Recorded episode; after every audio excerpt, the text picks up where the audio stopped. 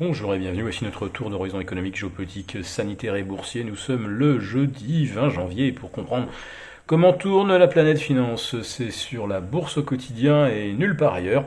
Et l'épisode du jour s'intitulera Les 2% d'inflation, la BCE y croit encore.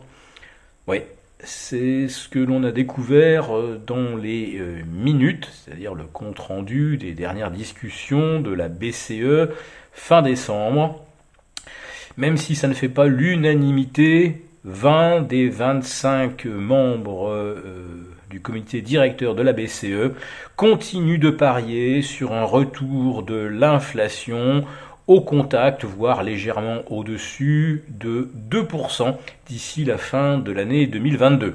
Sachant que nous sommes actuellement à plus 5%, et que euh, le prix de l'énergie et des carburants vient de passer un nouveau cap à la hausse, notamment le pétrole, donc au-delà des 86 dollars le baril, et qui semble filer tout droit vers les 100 dollars. Et euh, on sait que l'inertie haussière euh, de la hausse du pétrole risque de nous emmener pratiquement jusqu'à la fin de l'hiver. D'ici là, peut-être que l'OPEP décidera d'ouvrir un petit peu plus grand le robinet. Le problème, c'est d'autres pays qui ont des petites difficultés euh, d'exportation, comme par exemple le Nigeria. On regarde également avec un peu d'inquiétude du côté euh, du Kazakhstan, où la situation euh, sociale et économique interne demeure un petit peu explosive.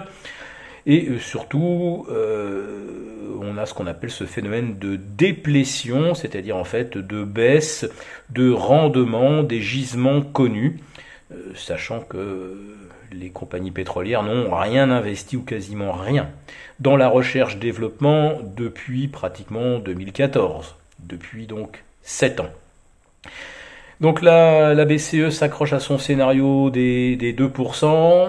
Euh, je ne suis pas sûr euh, que les marchés obligataires fassent euh, entièrement confiance à la BCE, puisqu'à l'instant, nous voyons des taux longs s'inscrire au-delà de 0,35 sur nos OAT, tandis que les Bund allemands oscillent de part et d'autre du niveau d'équilibre. on était tout à l'heure à plus 0,008%. On a fait au mieux moins 0,03%.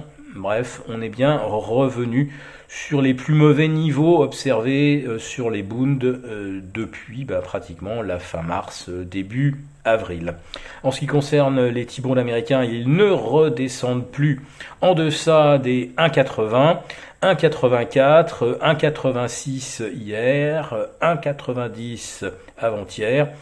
Euh, le franchissement de la résistance des 1,80, on peut le dire aujourd'hui, eh bien, c'est euh, validé avec un objectif de minimum 2,30 à l'horizon de 4 à 6 semaines sur les marchés obligataires. Alors est-ce que cela va finir par provoquer la cassure euh, des supports sur les principaux indices? Eh bien pour l'instant, le CAC 40 tient toujours bon au-dessus des 7115 on n'est même pas venu d'ailleurs tester euh, ce plancher aujourd'hui. Euh, ça rebondit au-delà des 7150. Euh, à Wall Street, peu après l'ouverture, le, le S&P 500 sauve entre guillemets le support des 4570. On était passé légèrement en dessous hier. Hop, on réintègre aujourd'hui. Sur euh, le Dow Jones, on parvient à se redresser aux, alentours des 35 300. Euh, le Dow Jones, qui est pour l'instant l'indice qui dispose de la plus grosse marge de sécurité avant euh, de sortir éventuellement de son canal ascendant. Pour le S&P, donc c'est extrêmement c'est extrêmement tendancieux. On joue avec le feu. Avec le Nasdaq, on est euh, largement aujourd'hui passé euh, dans un scénario de consolidation.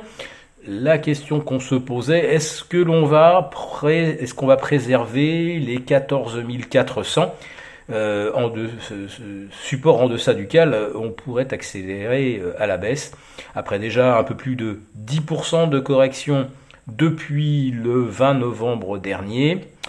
on est maintenant à, je crois, moins 5 ou moins 6% depuis le, début de l'année. le mois de janvier s'achève maintenant dans 10 jours, comme vous le savez. Souvent, on considère que l'orientation des indices courant janvier donne souvent le ton pour le reste de l'année. Alors est-ce que le Nasdaq pourrait euh, effacer ces, 5% de pertes au cours des 10 prochains jours? Compte tenu de l'orientation des marchés obligataires, ça paraît de moins en moins probable.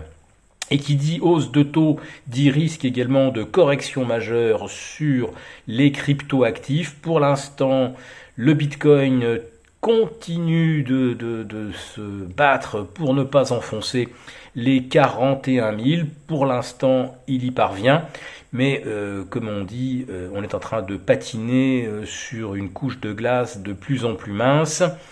Et il ne faudrait véritablement pas que le patineur chute, car je pense que la surface du glacis risquerait alors de se fissurer et que tout le monde passerait donc au travers pour tomber dans l'eau glacée. Voilà, donc on se sauve pour l'instant in extremis sur le S&P 500, sur le CAC 40, mais on sent que tout ça devient de plus en plus fragile.